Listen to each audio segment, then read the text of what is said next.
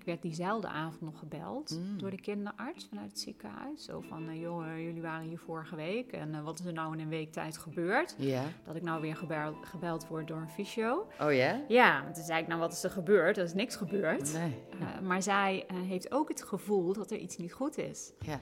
Toen konden wij een week later konden wij weer terecht. En toen hebben ze inderdaad ehm Tycho een uur bekeken. Ja, en toen was de conclusie wel, hij heeft een te lage spierspanning en wat spastische Mhm. ja, neigingen. Ik, ik weet het niet eens meer precies wat ze allemaal zeiden, maar conclusie was in ieder geval nee. Er is iets inderdaad niet goed. Welkom bij de Metamorfose podcast. Mijn naam is Iris Sturgeon en je hoorde al heel even in de intro Saskia Koster. Saskia is moeder van Tycho en Tycho heeft een zeer zeldzame afwijking. Daarom heeft Saskia ook een stichting opgericht, de stichting 12Q. De stichting richt zich op onderzoek naar deze zeer zeldzame afwijking, maar dat is niet meer voor Tycho en maar voor de generatie hierna. Met Saskia praat ik over welke metamorfose onderga je als ouder wanneer je te horen krijgt dat je kind heel ernstig gehandicapt is. Wat doet het met jou, wat doet het met je gezin en wat doet het met je relatie? En waar richt de stichting zich op? En wat kunnen we doen om voor de toekomst meer te weten en meer onderzoek te laten plaatsvinden voor deze zeldzame afwijking? Luister naar haar mooie verhaal. Welkom bij de Metamorfose podcast. Saskia Koster uit Bamel. Pamel, all places. Of all places. Ik heb jou uitgenodigd voor mijn podcast omdat jij een stichting hebt. Stichting 12Q.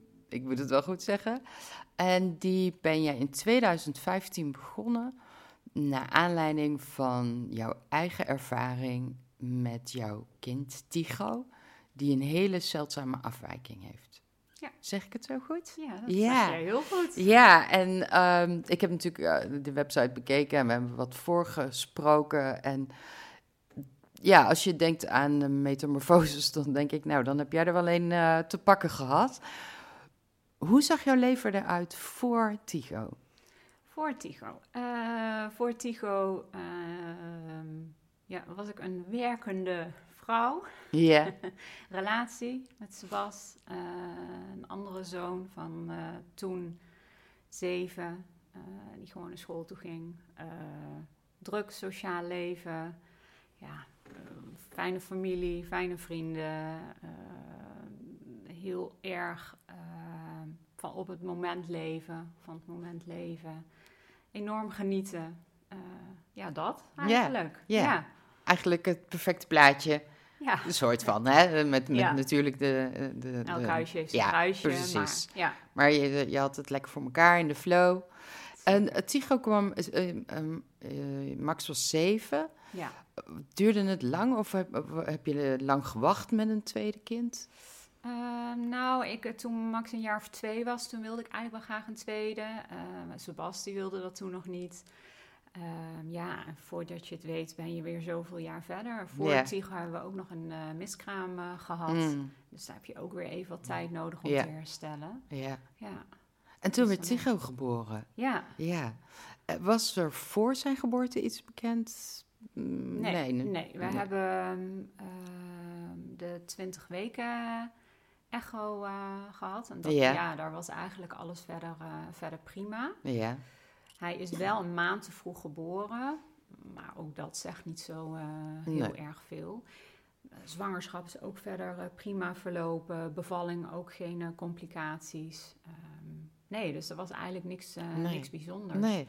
Het is wel zo dat eigenlijk heeft Sebas al vanaf het begin, eigenlijk in het ziekenhuis, dat hij al zoiets had van, nou, eh Tycho die heeft af en toe een beetje van die spastische bewegingen. Ja, daar maakte hij elke keer maar een beetje grapjes eh, over. En ja, weet je, hij is een eh, maand vroeg geboren. Mhm. Dus dat kan er misschien ook wel mee te maken hebben. Dus verder eigenlijk niet heel erg eh, bij stilgestaan. Maar toen Tycho een maand of twee, drie was... toen hadden we alle twee wel zoiets dat er iets niet goed voelde. Mm, Je kunt er niet heel erg de vinger op leggen. Want ja, Mm. wat moet een baby van Ja. twee, drie maanden nou kunnen? Maar ja, het voelde gewoon niet goed. Mm. Maar uiterlijk zag hij er gewoon uit als een Uiterlijk, ja, s- normale baby. Ja, Ja, daar waren geen, bijzonder, eh, geen bijzonderheden. Nee. Maar we hadden wel echt twijfels. Als je bijvoorbeeld een doekje op zijn eh, gezicht legde, eh, dan bevroor hij. Zeg maar. Hmm. Dus dan deed hij niks. Hmm. Terwijl, ik dat wel eens bij andere baby's eh, deed, want ik ging dat natuurlijk wel uitproberen. Met toestemming van de ouders dan. even je Ja, baby precies. gooien. Eh, maar andere baby's, dat is gewoon een reflex. Die trekken dat gewoon weg. Omdat hij een maand vroeg geboren was, moesten wij ook voor controle geregeld terug naar het ziekenhuis. Dus ook een paar keer in het ziekenhuis aangegeven: jongens, wij hebben het idee dat er iets niet goed is. Hmm. Je kreeg ook niet echt contact met eh Tycho. Dus als je hem aankeek, ja, dan keek hij niet echt naar jou. Ja, Nee. dat Nee, gevoel, ja, hè? Van, ja. ja. dus je Hij- kijkt mij wel aan, maar je kijkt ja niet naar geen, geen, eh, Geen contact. Ja. Nee. Eh, maar ja, in het ziekenhuis ja, wuifden ze dat continu weg. Hm. Dat alleen, ja, dat had gewoon mee te maken dat hij een maand vroeg geboren was. Hm. Dus hij had gewoon wat meer tijd nodig. Eh, nou, dan wordt hij gewoon vier maanden, vijf maanden, zes maanden. Op een gegeven moment heb ik een keer pasfoto's moeten maken. Ja, en dan eh, kregen die pasfoto's en eh, ik dacht echt van jeetje. Op zo'n pasfoto zie je dan een, kijk je in één keer heel anders Hm. naar je kind. En hij leek eigenlijk eh, wel een beetje op een kindje met Down-syndroom. Hmm. Een chromosoomafwijking. Dus ik stuurde dat ook eh, door naar mijn eh, familie, naar mijn eh, vrienden. Ik denk, ja, ligt het nou aan Ja. mij? Sebas had het ook gelijk. Ja. Maar verder eigenlijk niemand. Ja, twee schoonzusjes Hm. van mij. Hm. Die hadden ook wel zoiets. we zien wat. we zien wat. En Zouden andere mensen wat gezien hebben, het misschien niet durven zeggen? Dat denk ik Hm. ook wel. Maar ja, inmiddels was Tycho dus zes, zes maanden, zeven maanden, acht maanden, negen maanden. Ja. Hij had eh fysio aan huis. En ik was 's ochtends met hem bezig. En ik keek hem aan en in één keer overviel het mij zo. Het is gewoon niet goed. Nee. En waarom had hij al fysio? Eh, omdat hij voorkeurshouding had. Oh, oké. Dus, eh, ja. voor zo'n Maar, plat... maar dat eh, is iets wat hebben. meer babytjes precies. hè, kunnen ook hebben. Niet, eh, Ja. iets alarmerends. Maar het overviel mij zo dat ik heel hard moest huilen. Hmm. En echt eh, een kwartier... Oh ja? Ja, want toen zei ik, nou wat is er gebeurd? Er is niks gebeurd. Nee. Eh, maar zij eh, heeft ook het gevoel dat er iets niet goed is. Ja. Toen konden wij een week later konden wij weer terecht. En toen hebben ze inderdaad ehm Tycho een uur bekeken. Ja, en toen was de conclusie wel, hij heeft een te lage spierspanning en wat spastische Mhm. ja, neigingen. Ik, ik weet het niet eens meer precies wat ze allemaal zeiden, maar conclusie was in ieder geval nee.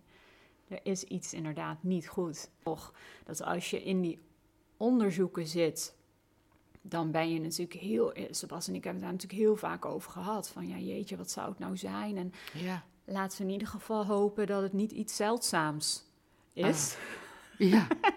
ja, ja. ja. Want dan ga je een weg in die onbekend is. Die- ja. ja.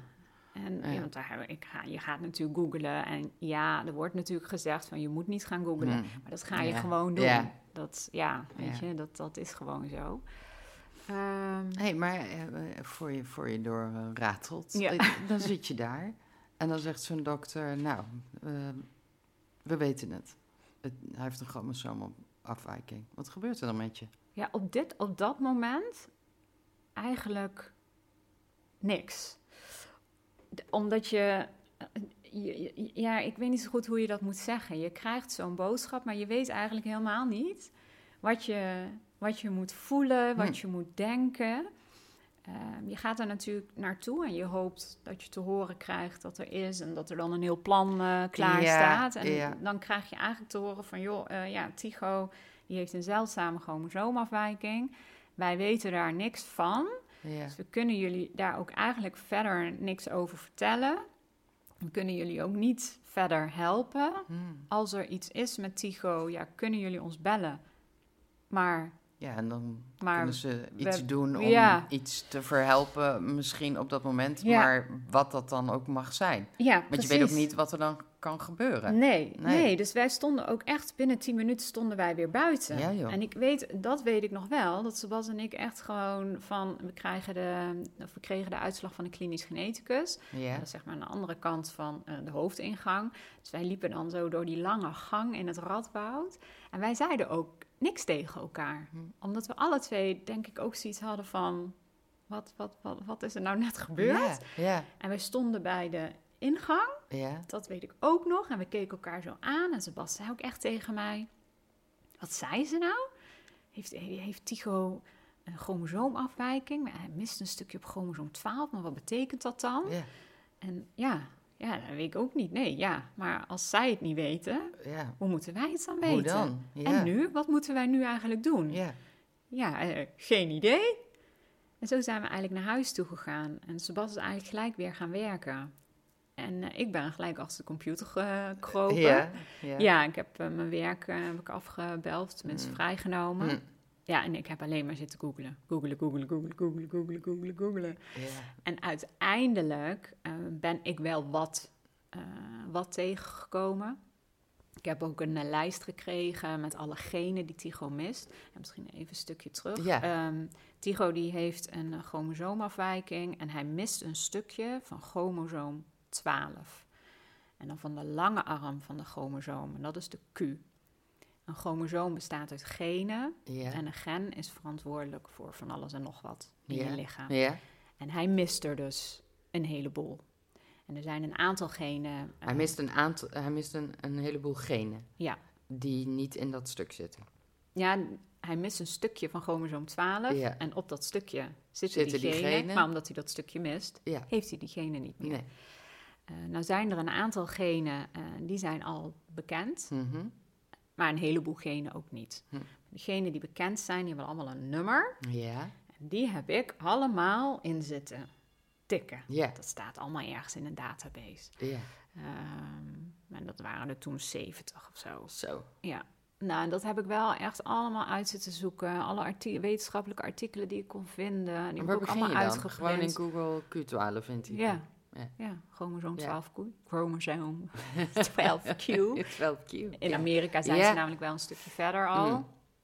En eh, ja, uiteindelijk had ik echt gewoon een, eh, echt een pak papier. Ja, waar al die genen gewoon wel uitgelegd werden. En ook waarvan een aantal genen bekend was.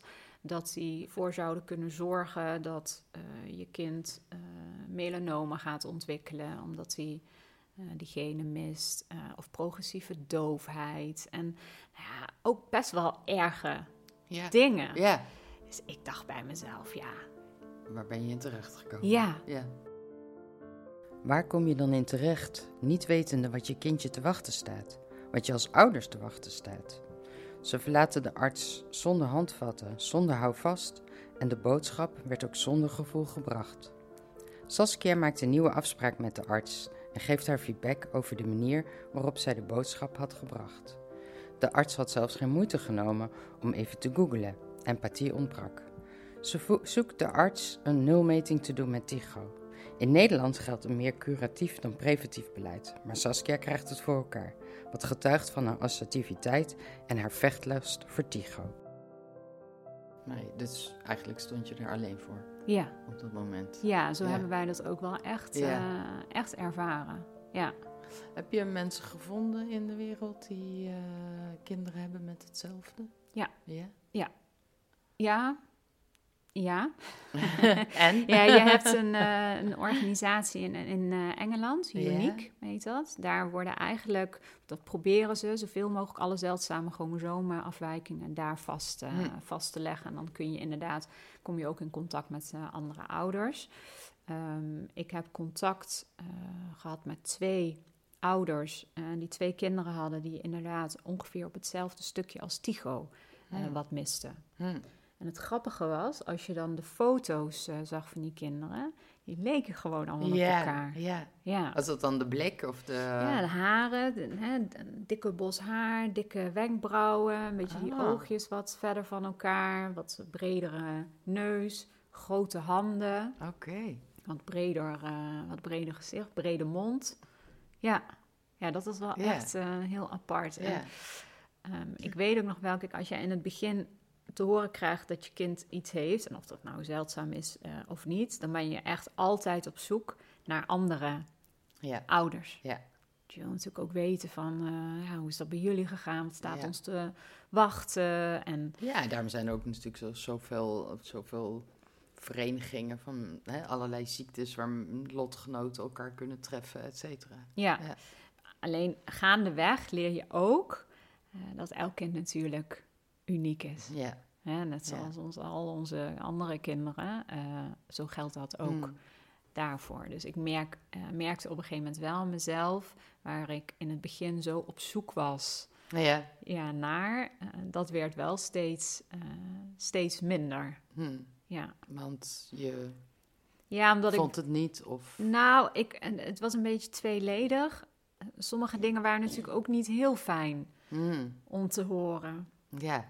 Ja, er is eh een jongen die eh, had echt ontzettend veel last van epileptische aanvallen. Die is daar uiteindelijk ook aan overleden. Oh ja.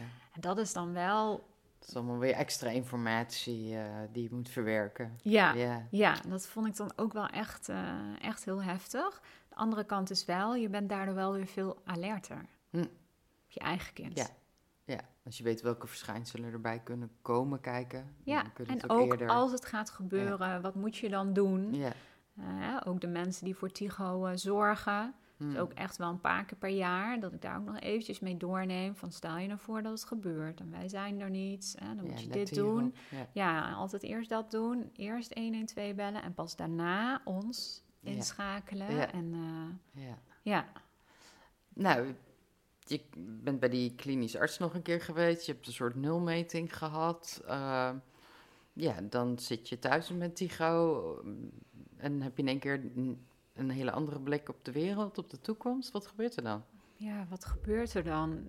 Ik weet nou wel dat ik heb echt even 24 uur de tijd nodig gehad om dit te verwerken en een plek te geven. Maar Ja. ik zat wel heel snel weer in die modus van oké, okay, weet je, dit is het. Ja. Dit kunnen we ook niet uh, veranderen. Nee, nee. Dus moeten er gewoon voor zorgen dat ook hij, net zoals onze andere zoon, nog steeds een uh, prachtig leven gaat uh, krijgen. En we moeten gewoon gaan uitzoeken hoe we dat, hoe dan? Ja. hoe we dat gaan doen. Ja. Een van de dingen is wel, ik ben wel gestopt met werken. Hm.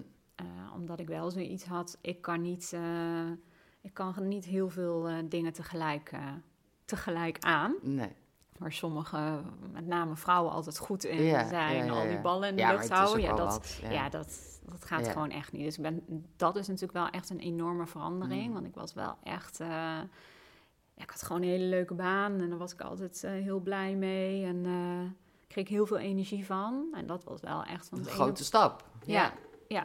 Maar ja, het, het kon niet anders. En eh, het was ook gewoon, eh, gewoon prima. Ja, en dan heb je natuurlijk met z'n tweeën, Sebas en ik... eh, Mhm. ja, moeten dat ook voor onszelf natuurlijk een plek geven. Mhm. Dat is in het begin ook wel, ook wel lastig. En dan moet je Mm. samen Wat ook... was er lastig aan? Nou, ja, wij zijn natuurlijk twee totaal verschillende mensen. Man, vrouw is ook anders. Vader, moeder is anders. Ja, je moet het eerst voor jezelf, tenminste dat hadden wij dan.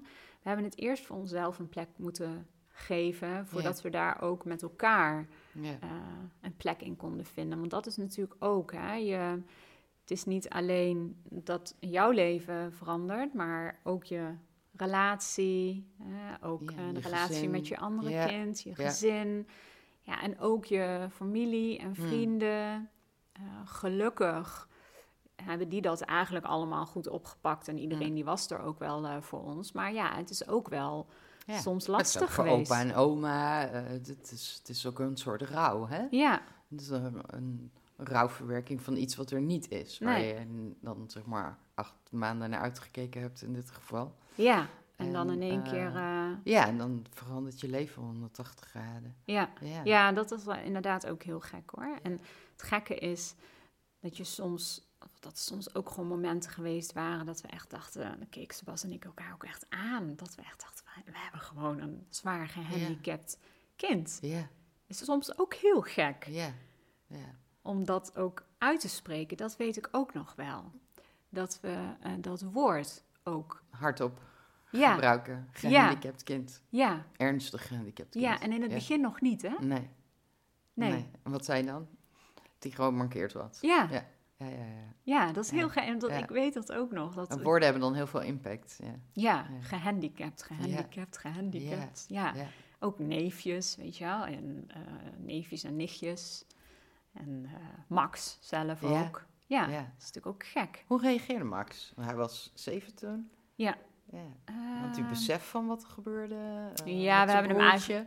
Ja, we hebben hem eigenlijk al vrij vroeg eh, meegenomen in eh, dat het allemaal inderdaad wat anders eh, ging qua ontwikkeling met Tycho. Ja, hij pakte dat eigenlijk verder prima op. Hm. Ik kan, ik, ja, kan me dat eigenlijk niet Kon hij wat met zijn broertje? nou, toen hij wat kleiner was, ja, weet je, gewoon leuk af en toe de fles Ja. geven en een beetje spelen.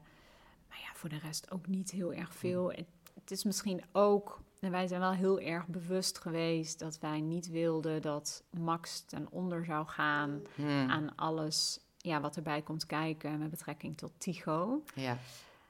Soms denk ik wel dat we hem daardoor misschien iets te veel eh, daarvan weg hebben gehouden. Maar ja, het is zoals het is. Je wilt Maar, het proberen dat het voor Max zijn jeugd zo normaal mogelijk... ja. ja. Ja. Weet je, voor zover dat kan. Ja, hè? precies, hè? Want ja, het, is toch, ja, je bent een gezin en daar is er onderdeel van. Ja, Maar ja. ik, begrijp, ja, ik begrijp het wel. Ja, het is een, nou ja, we, we hebben ook wel eens gehad dat we echt eh, een dag later op vakantie zouden gaan.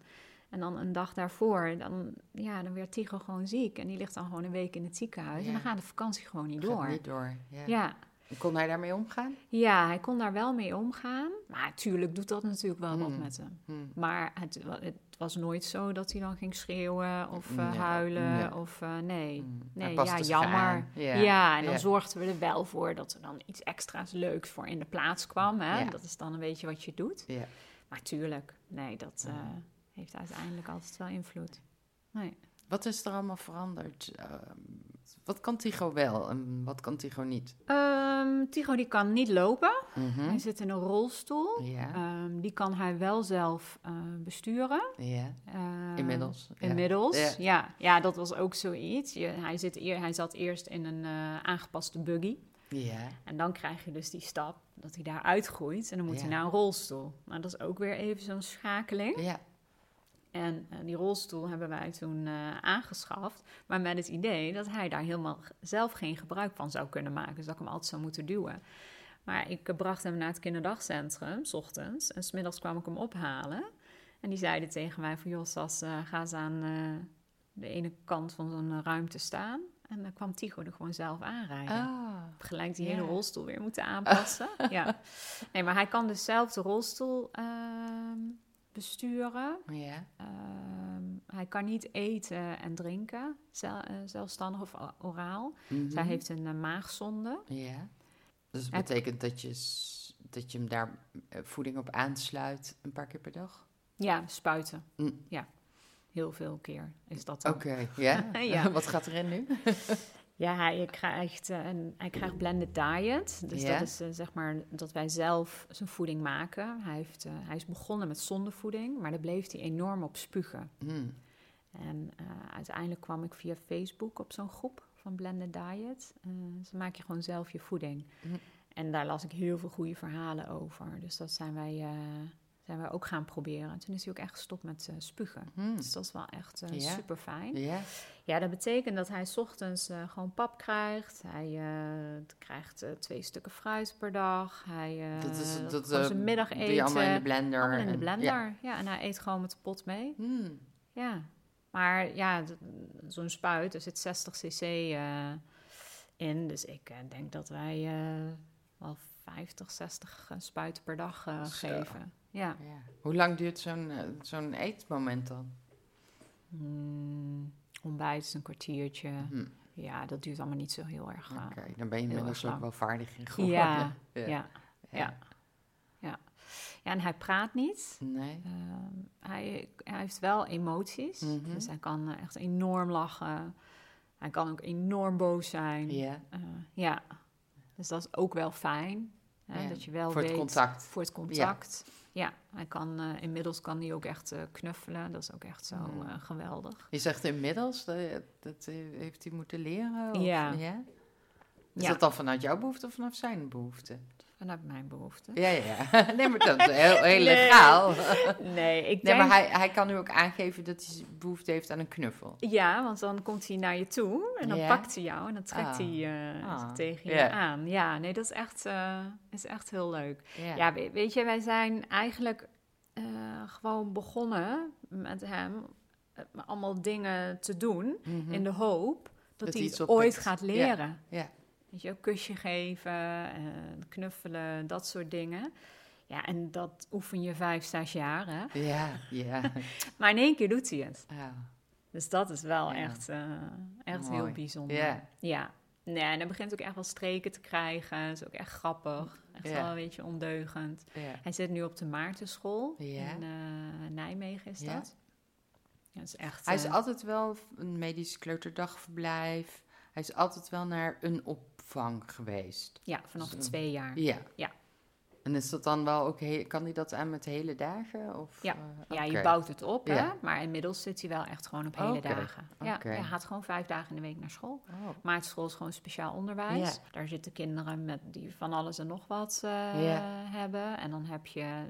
Tycho valt zeg maar in de groep zeer ernstig, meervoudig beperkt. Dus dat is wel echt de zwaarste groep. Daar hebben ze twee of drie klassen van. Hmm. Eh, maar het, het mooie daar is dat ze eigenlijk gewoon het hele schoolgebeuren nabootsen. Maar natuurlijk Ja. wel op het niveau van de kinderen. Ja, Maar ze zitten daar in een kring en eh, Ja. ja. ze een beginnen de fruithapje dag. en een ja. lunch. En, Ja. ja. Ze hebben gym. Ja.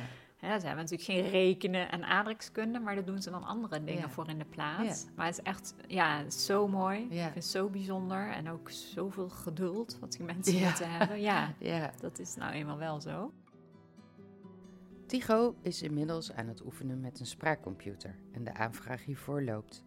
We hebben het over de administratieve romslomp waar je in terechtkomt als ouders wanneer je een gehandicapt kind hebt. Persoonsgebonden budget, WMO, indicaties aanvragen, administratie bijhouden, aanpassingen in huis, aangepaste auto, vervoer van en naar school. Er komt heel veel bij kijken. Tycho valt onder de WLZ en dat maakt dat de financiële vergoedingen toereikend zijn. Helaas geldt dat niet voor iedereen in Nederland.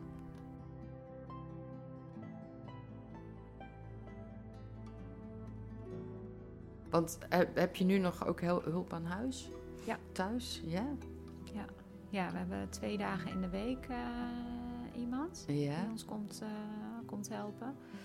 En ehm, ja, die is ook helemaal top. We hebben een flexibele Verschil. ja. Joke. Joke Ja. Ja, en Joke die heeft eh, gewerkt op het kinderdagcentrum Mm, waar Tigo eerst zat. Dus zij kende Tigo Ja. ook al. ja. En zij woont in Bemmel en ze is met pensioen. Ah. Eh, ja, en Joke zorgt er gewoon voor dat Sebas en ik eh, ja, nog steeds eigenlijk eh, ad hoc dingen kunnen doen. Ja. Ja, Joke is echt eh, top. die kan 9 van de 10 keer kan zijn. Die kunnen wij dus ook echt wel einde van de dag soms bellen van... joh, Kun kan je, zo komen? oppassen? Kunnen wij een hapje gaan eten? Ja, oh fantastisch. Ja. Ja. want je kunt niet een reguliere oppas eh, van 16 Nee. hebben. Nee, nee. nee, en dat is denk ik wel het grootste ding van het hebben van een gehandicapt kind. eh, dat je gewoon echt niet meer in staat bent om heel spontaan dingen te Hm. doen. Ja. Ja. En Tigo logeert. Dat vergeet ik bijna te vertellen. Ehm, en dat is ook echt eh, top. Logeert Hoe bij vaak? een gezin in die, eh, Nijmegen. Ja? Ja, vast één keer in de maand. Hmm. Eh, maar vaak nog wel Hmm. een extra weekend of een extra dag. Wat ja. fijn. ja, nee, dat is echt. En hoe kom je daaraan? Ehm, hoe kwam ik ook alweer bij? eh, Want dat was dat gezin toch die ook een eh, Ja. kindje hadden wat gehandicapt was? ja, klopt. Ja, Ja, fantastisch. die zijn eh, ja, logeeropvang gestart. Ja. Ja. dat is wel echt, eh, echt heel Maar bijzonder. wel een, groot hart als je dan zelf hè, dat net allemaal hebt meegemaakt en je stelt je huis dan open. Ja, Fantastisch. We- Weet, heeft Tigo weet dat hij dan gaat logeren? Heeft hij dat bewustzijn? dat denk ik niet. Nee. Nee.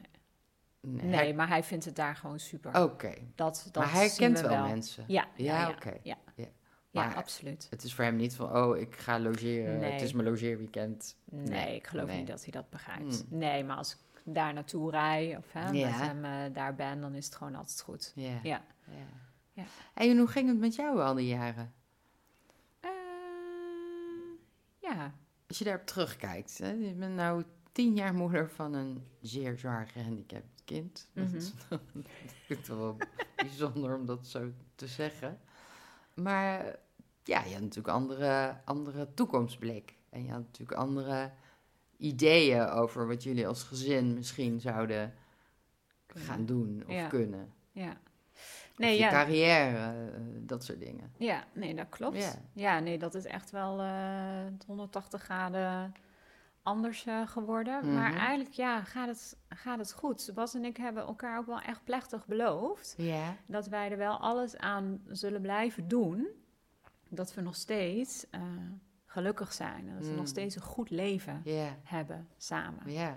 En eh, ik denk dat dat ons er wel gewoon ook doorheen eh, heeft geholpen Mooi. hoor. Ja. mijn vader die zei een paar weken geleden ook nog tegen mij. Die zei van, ik vergeet gewoon soms dat jullie een gehandicapte zoon hebben. Ja. En toen moest ik ook lachen. En toen zei ik, ja, ik zeg, maar ja, dat is eigenlijk toch een heel mooi compliment. Nou, want absoluut. dat betekent dat, ja, het is allemaal zo eigen. Ja. Ja. Hij is een goed onderdeel van jullie leven, maar het leven gaat wel gewoon door voor jullie. Ja, maar en dat is ook gewoon Ja. echt zo. Hè? En ik vind dat hè, ongeacht of je kind nou gehandicapt is of niet, eh, er zijn natuurlijk heel vaak ook eh, mensen dat zodra ze alleen al kinderen krijgen, Ja. dat ze soms ook in één keer denken dat bepaalde dingen niet meer kunnen. Of, hè, dat is natuurlijk ieder voor zich. Ja. Eh, en met een gehandicapt kind. Ja, is dat ook. Ja. Dat je ook wel gaat nadenken van, oh ja, maar dan kunnen we dit niet meer doen en dat Mm. niet meer doen. Maar eigenlijk is dat niet zo. Nee. Je Want je blijft ja. als persoon natuurlijk nog steeds hetzelfde. Ja. Je hebt alleen nu ook een gehandicapt kind. Ja. Maar de basis, en de basis wat je gelukkig maakt, is ja, volgens mij nog steeds hetzelfde. Hm. Weet je, ja, Sebasti is echt een enorme golffanaat. Ja, weet je, kan die dan in één keer niet meer golven? Ja, weet je, want dat. Ja. ik weet wel, soms hebben mensen daar in het begin ook wel eens opmerkingen over gemaakt. Oh als ja, zij dat kan natuurlijk ook Ja. de andere kant. Ja, maar Kijk, dat- ze doen gewoon maar lekker en... eh, Ja, weet je, het is, ja, het is Ja. echt... eh, nee, ik, ik vind ook, wij blijven gewoon wel de dingen doen die we leuk vinden. Fijn. Ja, je moet het alleen iets beter regelen. Ja. En dat is nou ja. niet echt En jij ziet er wel uit als iemand die... eh, Nou, nee? het is, jawel, ik regel het wel. Ja. Ik regel het zeker Ja. goed. eh, maar het is niet echt mijn sterkste Oh, kant om dingen van tevoren goed te plannen. Ah. Dus ben ik vaak weer te laat. En, Ja. ja, maar uiteindelijk Dus je hebt competentie plannen en organiseren heel erg moeten ontwikkelen. Ja, wel, ja, wel fijn dat, je, ja, dat jullie ook samen eh, dit doorgekomen zijn en dan samen nog steeds een mooi leven kunnen hebben. Hè? ja, Met als gezin en eh, in de relatie. ja. Ja. ja, dat heeft echt wel nodige... eh, ja, we hebben natuurlijk ook wel de nodige dingen verder gehad. Maar het is gewoon wel mooi om te zien eh, ja, dat we daar wel steeds uitkomen. Ja. Ja. ja, en weet je, ieder stel heeft natuurlijk zijn ups en zijn downs, maar ja. Heb je nooit gedacht, eh, pff, ik trek dit niet meer? Of, eh, Eh, jawel, hmm. zeker. Ja. wat, waren de, wat, waren de diepte, wat was je dieptepunt? Ehm, nou, Tigo die heeft een aantal jaar geleden eh, wat zware operaties eh, Mm. gehad. Ik werkte inmiddels eh, weer. Ik heb toen ook verlof genomen Ja. voor een aantal, aantal maanden. En ehm, dat hele traject duurde volgens mij een maand of eh, drie. Mhm. Ja, en dat was echt heel zwaar. Mm. En toen heb ik echt wel momenten gehad, eh, en Sebas ook, dat we echt dachten van nou, dit, dit, eh, hier komen wij nooit meer, nooit meer uit. Weet je, met, met Tigo was het zo zwaar. En dan Omdat ben hij, omdat hij drie, drie maanden lang gewoon continu zorg nodig had. Ja, ja, Ja, ja. hij lag in het ziekenhuis. En we hebben tien dagen in het ziekenhuis gelegen. Hmm. Dan zit je weer een paar weken thuis. Zit hij echt vanaf zijn eh taille tot aan zijn voeten in het gips. Oh. En dan moet je een paar weken later moet je weer terug naar het ziekenhuis. Gaat dat er weer af, krijgt hij weer een operatie, gaat hij weer mee naar huis.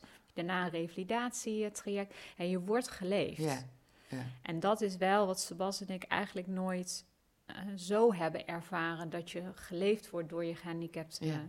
kind.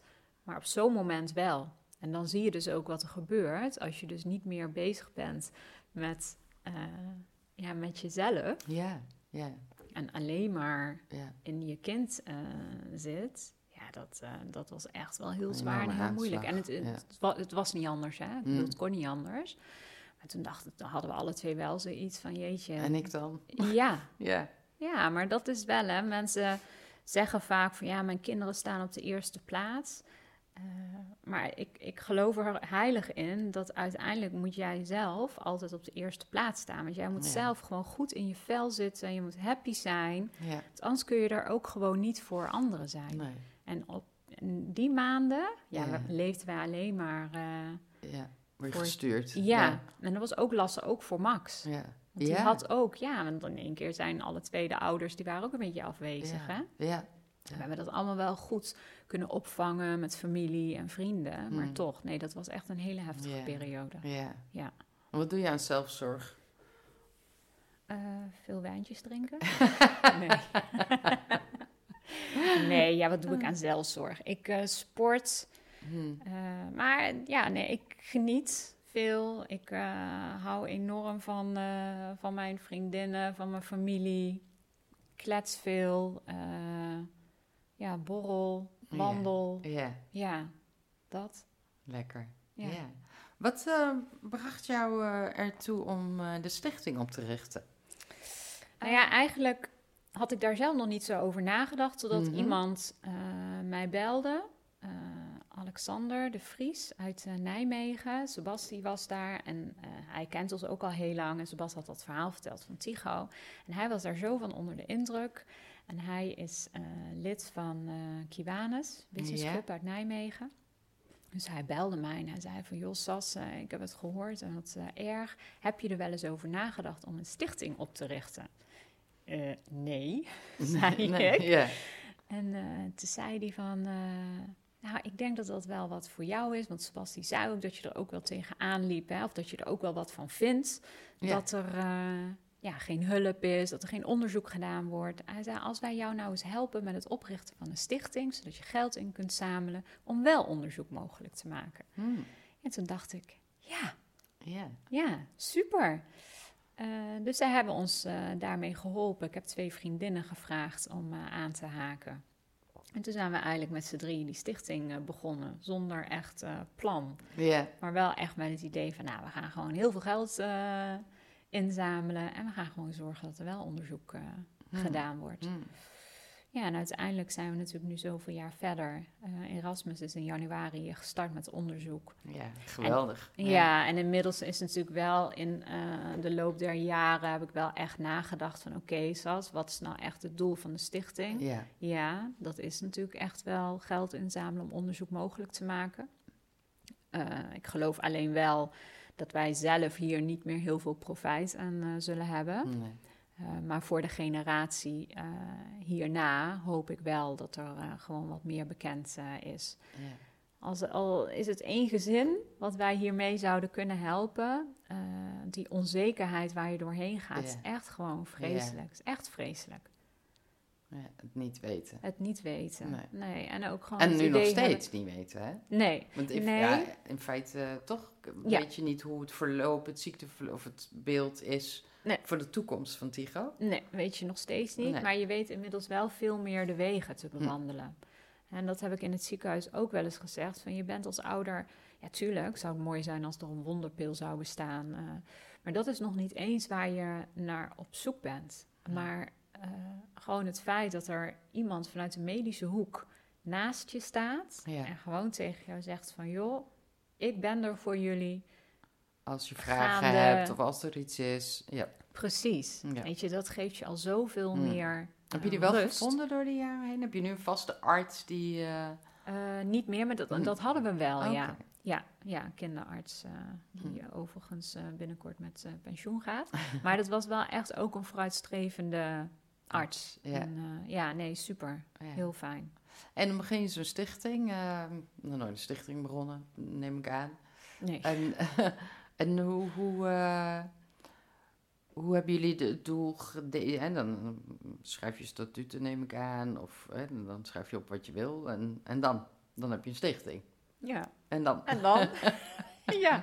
Nou ja, en dan? Dan Ja. is het gewoon echt maar eh, starten. We willen geld inzamelen. En dan ga je maar gewoon even nadenken van hoe kunnen we dat dan, eh, Ja. hoe kunnen we dat dan gaan doen? Ja, maar als, ik kan me ook voorstellen, andersom geredeneerd, als je dan geld inzamelt, dan moet je ook wel weten uiteindelijk hoe, hoe, hoeveel en, en hoe, hoe krijg ik dan mensen zover dat ze dat onderzoek gaan doen.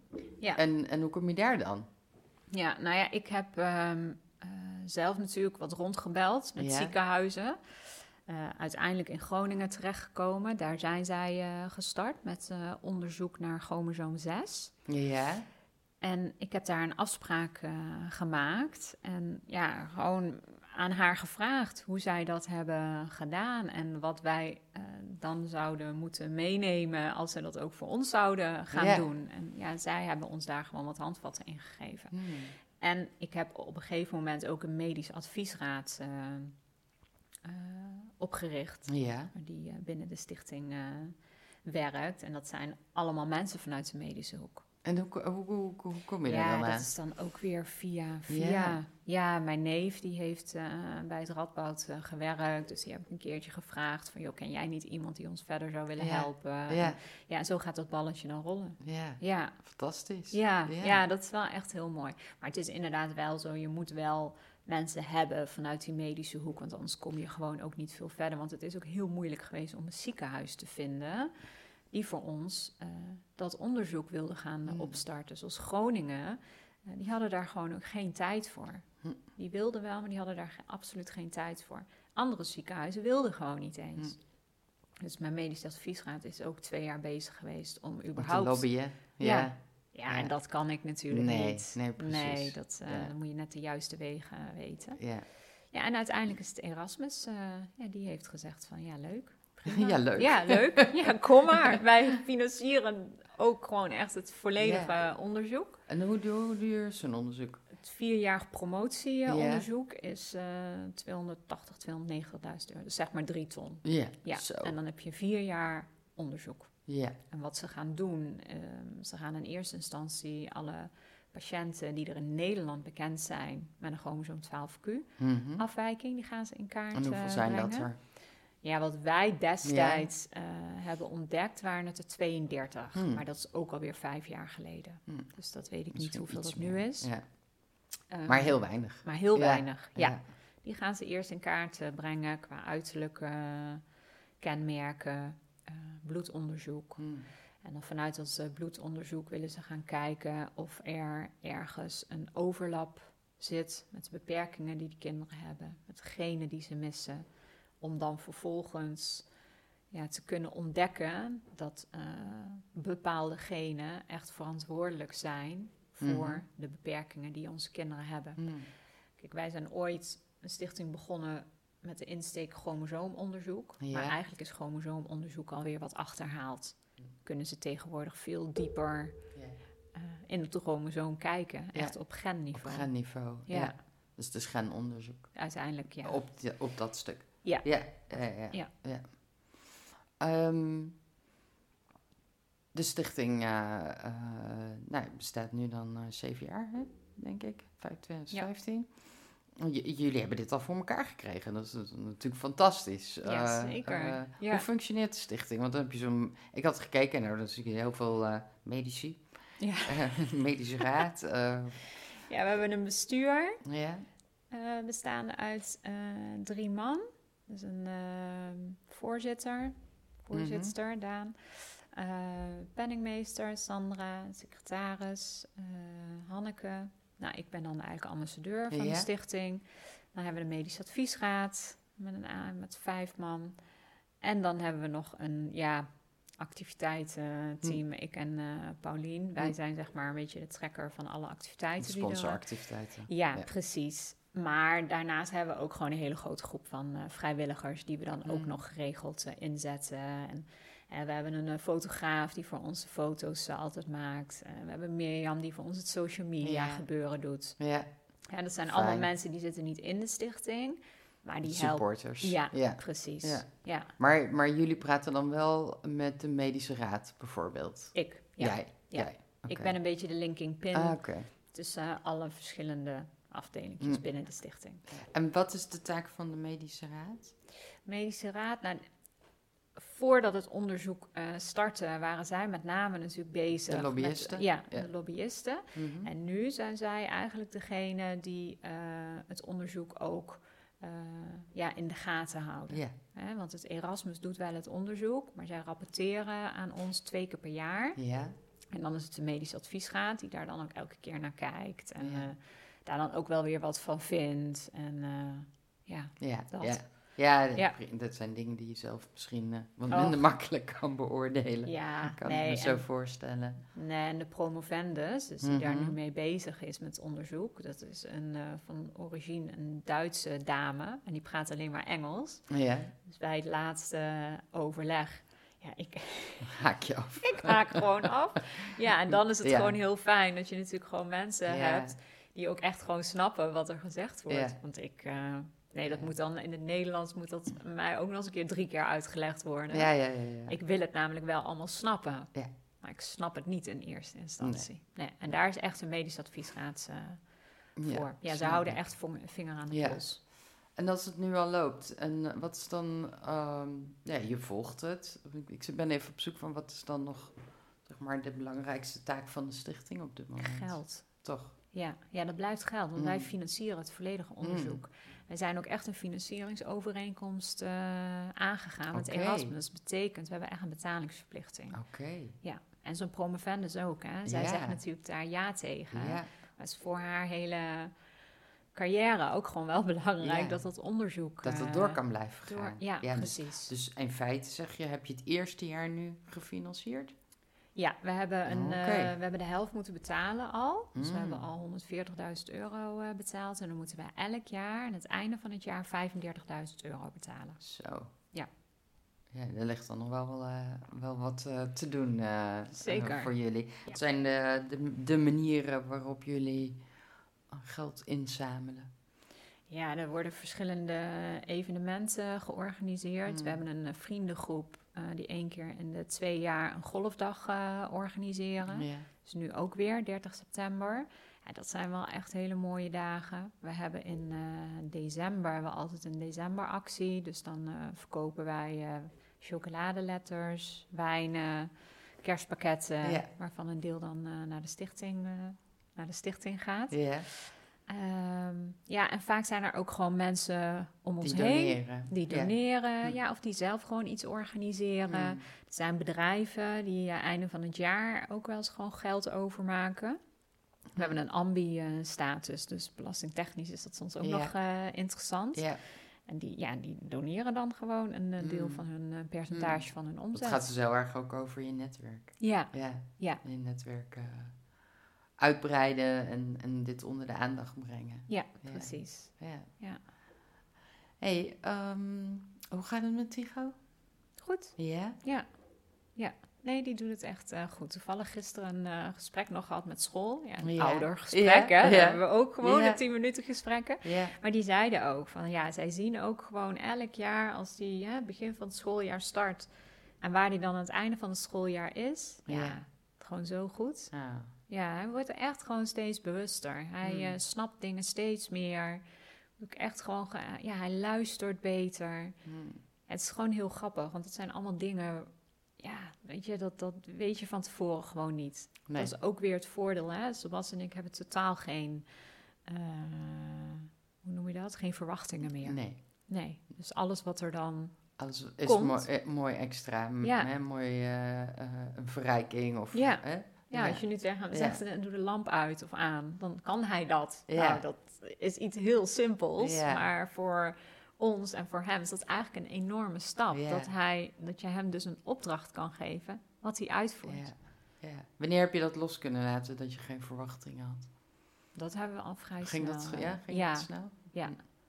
Ja. ja, en ik heb dat ook wel eh, gelijk ook tegen Sebas gezegd. Ik denk het is ook een beetje man-eigen misschien om wat sneller te doen denken in het begin. Ja, hè, als je ja. zo eh, iets te horen krijgt. Maar ik zou ook tegen hem, ik zei, ja, weet je schat, aan de andere kant is ook, ze weten niks. Dus Ja. ja, weet je, we, krijgen, we hebben ook niet te horen gekregen dat hij gewoon niet volwassen wordt. Hm. Hè, want dat, dat, Ja. kan ook. ja, ja, Je ja, je kunt ook te horen krijgen dat het een korte levensverwachting is. Of, ja, eh, dat ja. hij eh, zwaar gaat Ja. aftakelen. Ja, Ik zei, en dat weten we niet. Ik zei, nee. dus, maar dat weet je nog steeds niet. Nee, dat weten Nee? we nog steeds niet. Nee. Maar dat, daar denk je dan ook gewoon niet Hmm. meer over na. Hm. Nee, en qua ontwikkeling denken wij ook niet meer in eh, weken Hm. of maanden. Nee, het is echt gewoon jaren. Ja. Wat is de belangrijkste levensles die je geleerd hebt door Tycho?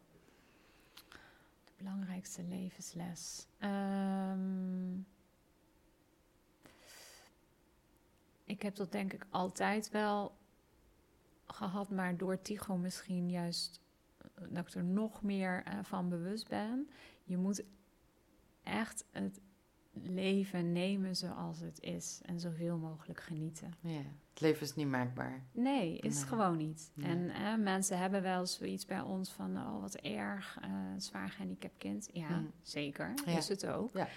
Maar ik geloof dat iedereen het wel voor zijn kiezen krijgt in het leven. Ja. Op welke manier dan ook. Ja. Weet je? Het Ja, je is- hebt allemaal een pad te bewandelen. ja, dat is gewoon zo. Ja. En er zijn gewoon dingen waar je geen invloed op hebt. Hm.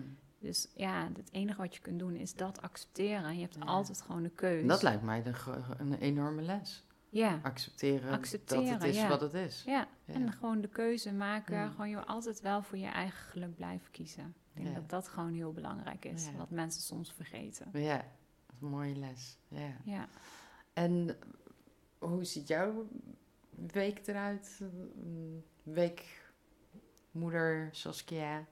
Nou, ik heb het op zich nog wel goed geregeld hoor. Want de opvang heb ik eigenlijk allemaal een beetje door laten lopen zoals het was toen ik goed. werkte. Ja. ja.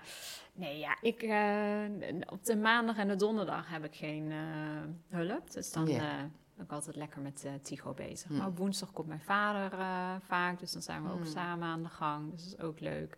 Ja, en de weekenden zijn ook gewoon lekker. Ja. Ja. Ja. Nee, dus dat valt eigenlijk allemaal best wel mee. En als je je leven nou een cijfer zou moeten geven? Nu Mhm. een 8. Wauw, een mooi cijfer. Ja, Ja. Nou, je ziet er heel hartstikke gelukkig uit. ja dat ben ik ook. ja. hey, wat, eh, wat zouden mensen voor de stichting kunnen doen? Waar... een van de redenen waarom we deze podcast ook maken... is natuurlijk ook omdat we bekendheid aan willen geven. Nou, jullie hebben een website. Nou, dat zet ik natuurlijk straks er allemaal bij. Mhm. De, sti- de stichting zelf is compleet qua bezetting. Hè? Dus, dus je hebt geen handjes nodig in, in die zin. Maar stel mensen horen dit en die zeggen... nou, ik zou echt wel wat, wat willen doen. Ja, ehm, ja, verschillende dingen kun je doen. Je kunt natuurlijk gewoon doneren. Gewoon geld geven, Dat, eh, altijd ja, goed. dat is altijd, eh, Ja. is altijd goed. Maar je zou ook inderdaad eens kunnen nadenken wat jouw kwaliteit is, zodat we samen eens kunnen kijken. Ik, ik, want je zegt wel van ja, je handjes heb je genoeg. Eh, Dan dus misschien ook niet. Nee, nou ja, en praktisch, ja. weet je, ik heb inderdaad Ja. wel genoeg vrijwilligers. Maar wij staan wij vinden het altijd leuk en fijn om andere mensen bij de stichting te betrekken. En er zijn zoveel dingen die je uiteindelijk altijd kunt blijven, kunt blijven doen. Hè? Er- zijn ook mensen die vinden het gewoon superleuk om eh, eens een keer iets te organiseren, maar ze hebben echt geen idee wat en eh, hoe. Weet je, dat zijn ook dingen, joh. Ja. Bel mij, mail Ja. mij, om Ja. samen te kijken wat we kunnen doen. Nogmaals, wij zijn dit gewoon echt begonnen puur vanuit een eh, gevoel, Mhm. maar niet vanuit een eh, strak plan of nee. iets. Nee, nee, nee, nee. Nee. En daar zitten we nu ook wel eh, in, hè, dat we ook wel echt wel wat meer willen professionaliseren. Ja, dat begrijp en, ik, want het ligt natuurlijk ook wel een druk op nu. Hè? Als je eind van het jaar ieder jaar eh 35.000 euro moet Ja, overmaken. ja, Ja. ja, en we hebben het gelukkig qua bestuur en alles hebben we het allemaal gewoon goed op orde. Ja. Eh, maar ja, kun- kunnen, dingen kunnen natuurlijk altijd eh, beter en eh, meer. Dus als er mensen zijn die een marathon gaan lopen en zich willen laten sponsoren, tot pers benaderen of ehm, handjes uit de mouwen steken op een activiteitendag, dan zijn die allemaal welkom. Zeker. Ja. Ja. Nou, bij deze eh, lieve mensen, kom helpen. Stichting 12Q. Is er nog iets wat jij kwijt wil? Wat ik niet gevraagd heb? Nee, Nee, want wat jij nu net zegt. eh, Dat, dat was net dat laatste dingetje wat, wat er nog in moest. Ja. Ja. Nou, ik, ik, vind, eh, ik, ik vind het mooi dat je je verhaal hebt gedeeld. En ik denk dat dat, dat een van de dingen is die je gaat helpen eh, eh, om een podium te pakken. ja. En je verhaal te delen. En eh, daar heb ik nog best wel ideeën over. Daar kunnen we het nog wel een keer over hebben. ja. Nee, ik vind het superleuk. Dankjewel voor de Ja. uitnodiging. Ja, jij ook bedankt. En ik zet alle informatie eh, ehm, in de show notes die bij deze podcast gaan. Zodat mensen jullie kunnen vinden. Maar toch even het e-mailadres of het websiteadres is Stichting12q.nl. .nl. Nou, dat kunnen we wel onthouden. Hey Saskia, super bedankt. Jij ook. Dankjewel voor het luisteren naar deze aflevering van de Metamorfose podcast. Dit is tevens de laatste van seizoen 2. Seizoen 2 stond merendeel in het teken van spiritualiteit, met af en toe een uitschieter naar een ander onderwerp. Maar na de zomer ga ik starten met seizoen 3 en seizoen 3 zal gaan over de liefde. Daarover hoor je later meer en ga je dingen zien online, maar nu ga ik eerst lekker met een zomerbreak. Ik wens jullie een mooie zomer toe en graag tot het volgende seizoen.